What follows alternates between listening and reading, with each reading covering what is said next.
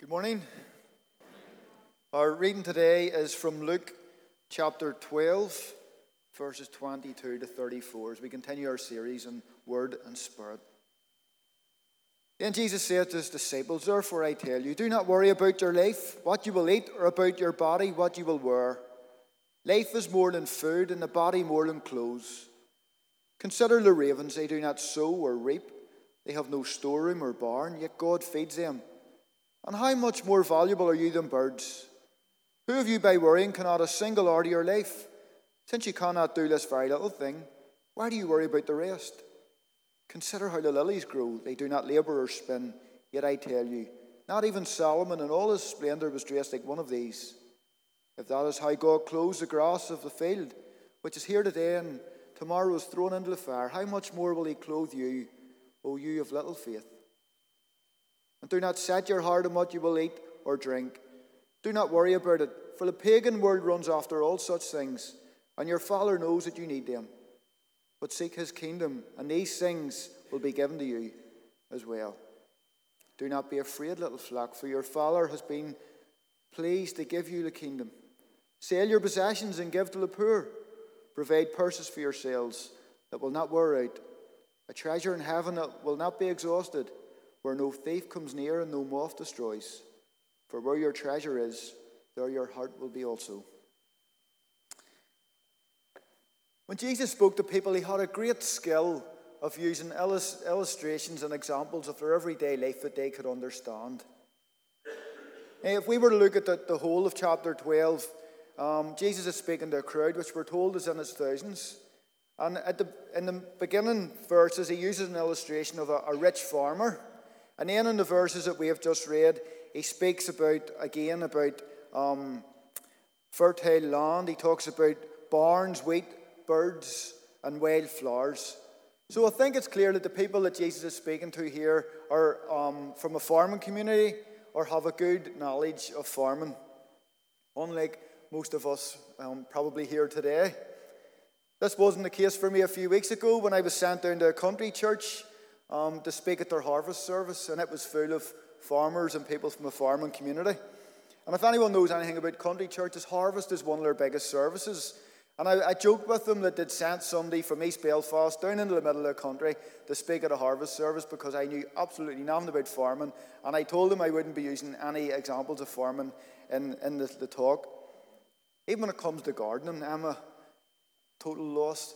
I mean, I admired for years this flower that grew in these big stems that come up through my neighbour's hedge, only to find out that it was Japanese knotweed. Um, which apparently, if, if, it's not treated, it can cause damage to the uh, uh, foundations of your house. So, farming's off the agenda this morning, but what I am going to talk about this morning is something that we all know something about, and that is worry. Our reading begins with the verses it says, Then Jesus turns to the disciples and he said, That is why I tell you not to worry about everyday life while you have enough food to eat or enough clothes to wear, for that life is more than food and your body more than clothing. Look at the ravens, he says. They don't plant or harvest or store food in barns, for God feeds them. And how, and you are far more valuable to him than birds. Can all your worries add a single moment to your life? And if worry can't accomplish a little thing like that, what's the use of worrying over bigger things? So Jesus begins with the words Do not worry about your life. Do not worry. How many times has people said those words to you?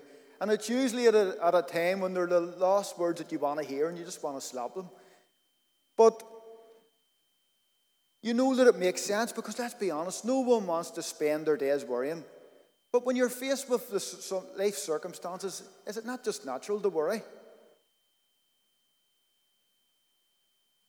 But how can you say to, say to the person who's been diagnosed with cancer, don't worry? Or the person who's been made redundant, or the, the parent whose son and daughter is, is struggling with, with a drug addiction. As we laid the reeves here this morning and we look at the, the, the memorials that we have here, and I can't help but looking at the names and thinking of the, the, the, many families behind each of them names and thinking of the hours and hours of worrying and sleepless nights that those families would have went through as they anxiously waited for words on, or news of their loved ones. And then it's the same today for people who have families serving in, in the security forces or the armed forces. That the hours of worrying that they spend as their, their loved ones are abroad or they, they go out to work each day. But yet Jesus says, do not worry. But he's not saying don't worry because these things don't matter. He's telling us not to worry in spite of the fact that these things, um, there is so much to worry about. You see, Jesus knows that worrying about life's problems isn't going to solve them or make a difference.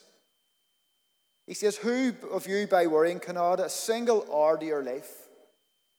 It's true that worrying won't add a single hour to your life, but if it continues over a time or a period, it can actually deduct quite a few hours off your life. See, some of the translations, the Bible translations, instead of the word worry, they use the word anxious. And we all know that anxiety over a period of time can cause health problems, some of which can be potentially life threatening. My wife, Mandy, is a natural worrier. As my two sons were growing up, she worried about them constant. Now she's five grandchildren to worry about. But the thing is that the worrying that she does is not about actual problems, it was about what ifs. She's worrying about things that might happen or things that in the future that she had absolutely no control over. Thankfully, she is getting so much better that handing these worries over to, to God in prayer. I did a wee Google search on, on worry, and I was surprised at how many books have been written about it. There was one book I seen on Amazon was called What Parents Worry About 50 Most Common Concerns of Parents Explored and Explained. Now, I'm sure there are quite a few mothers here who can identify with this, and a few fathers also, but it does tend to be the mothers that do most of the worrying. So Jesus knows that we are natural warriors, but how exactly are we to stop worrying? Jesus at this point is no longer talking to crowds. He's turned away from the crowds and he's speaking directly to his disciples. Now, I almost missed this fact when I was reading this passage, but it is actually really important for us to understand that it's the disciples he's now addressing. These were the people who were closest to him, who had been at his side morning and night, more than probably a couple of years at this stage. They had witnessed many miracles. They'd already been sent in mission themselves. They'd seen the power of God working in them and through them. But yet Jesus has to speak to them about worrying and not having enough faith. Jesus tells him, Look at the birds in the sky. Look at the flowers in the fields. God's beauty and wonder surrounds them and surrounds us today. But we mostly just take it for granted. When was the last time you took a walk out into the country or walk along a shore or just that place where you feel most at peace and, and just give thanks to God for His beauty and His creation? But little did the disciples know that they were actually walking and talking with the Creator Himself. John 1 tells us, In the beginning was the Word, and the Word was with God, and the Word was God. And he was in the beginning with God. All things were made through him, and without him was not anything made that was made. And then verse 14 goes on to say, And the Word became flesh and dwelt among us. So Jesus, the creator of all things, is telling them and also telling us today that we do not need to worry because God is in control. See, it's easy to forget that when we look at the world around us today. Just look at our own country. Stormont collapsed, the legalising of abortion, the British Parliament in turmoil over Brexit, which is causing so much uncertainty and fear. But Jesus is saying if God cares so wonderfully for flowers that are here today and gone tomorrow, he will certainly care for us because God is in control. When we were growing up as children, did we have to go and find our own food and clothes? No, our parents provided for us, so how much more will our Heavenly Father provide for us?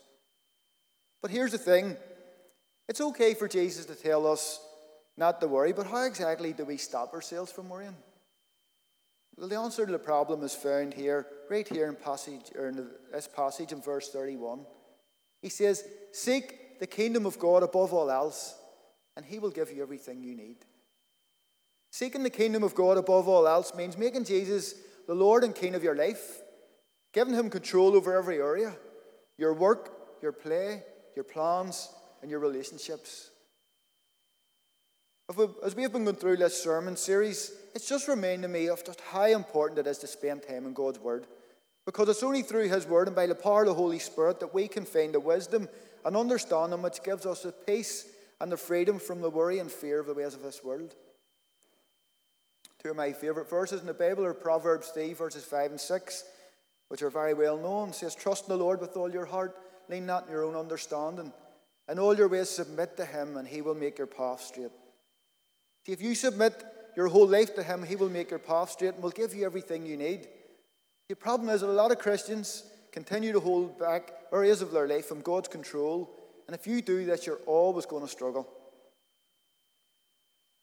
I think I shared this before um, when I was preaching, but as I was preparing again, I was reminded um, of a picture I got praying um, here maybe about three years ago. And it was a picture of someone with a shackle with a large chain, large heavy chain attached around their ankle.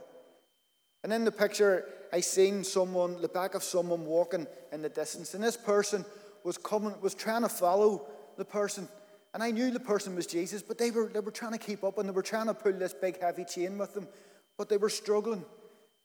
And that's a, a picture for, at the time I thought it was a picture for maybe just one person or something there, but I now know that it's a picture for so many of us.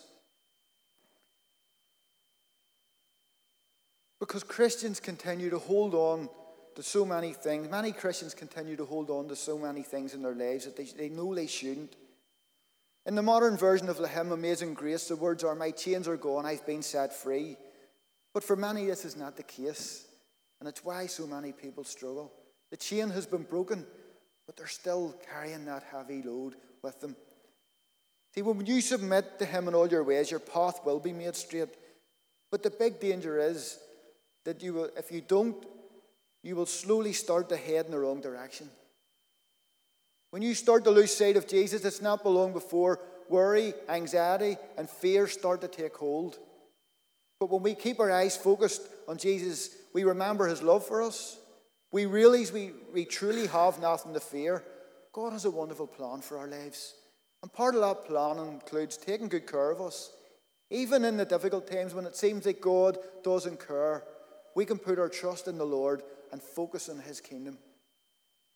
So, as followers of Jesus, when we are faced with many problems that this life throws at us, we just need to learn to take all our problems and worries to Jesus and leave them there. Philippians 4, verses 6 and 7 says, Do not be anxious about anything, but in every situation, by prayer and petition with thanksgiving, present your request to God, and the peace of God, which transcends all understanding, will guard your hearts and minds in Christ Jesus. When you learn to do this, it will give you so much freedom. This is great news, isn't it? Jesus died on the cross so that we could be forgiven and set free from worry, fear, guilt, and sin, and all the other things that the enemy wants to weigh us down with. But these things are only available to those who have accepted Jesus Christ as their Lord and Savior. See, if you're here, now, if you're here today and you have not accepted Jesus into your life, then you need to worry. John 1, verse 12 says, But to all who believed him and accepted him, he gave the right to become children of God. The truth is, if you have not accepted Jesus, you're not a child of God, you're a spiritual orphan. And you have everything to worry about, not just in this life, but for eternity. But thankfully, you don't need to carry these worries any longer. Jesus says, Come to me, all who are weary and burdened, and I will give you rest. I'm going to just finish with with two points. And I just want you just to close your eyes. And I want you just to focus uh, on what I'm going to say. If you're here today and you've not accepted Jesus, He's calling you right here and now to put your life in His hands and to follow Him. And all He requires from you is a heartfelt yes. Saying yes to God is about saying sorry for living life your way and leaving Him out of your life. Saying yes is about thanking God for sending Jesus, His Son, to die on a cross so you can be forgiven and set free. Saying yes to God is about turning away from living life your way and with His help, living His way. If that's you this morning, why don't you say yes to God right now? Not out loud, but in the quietness of your heart and mind. Yes, Jesus. Yes, Jesus.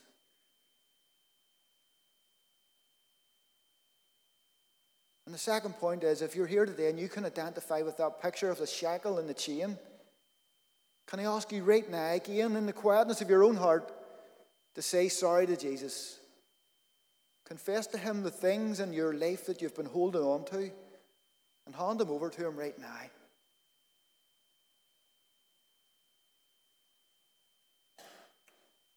Amen.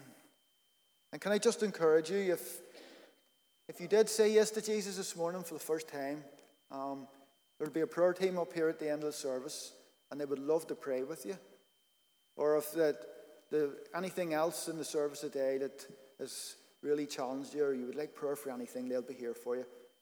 But also, um, if you did say yes to Jesus this morning for the first time, with a wee pack at the back, we would love to give you. So please don't believe him without coming to speak to someone. Thank you.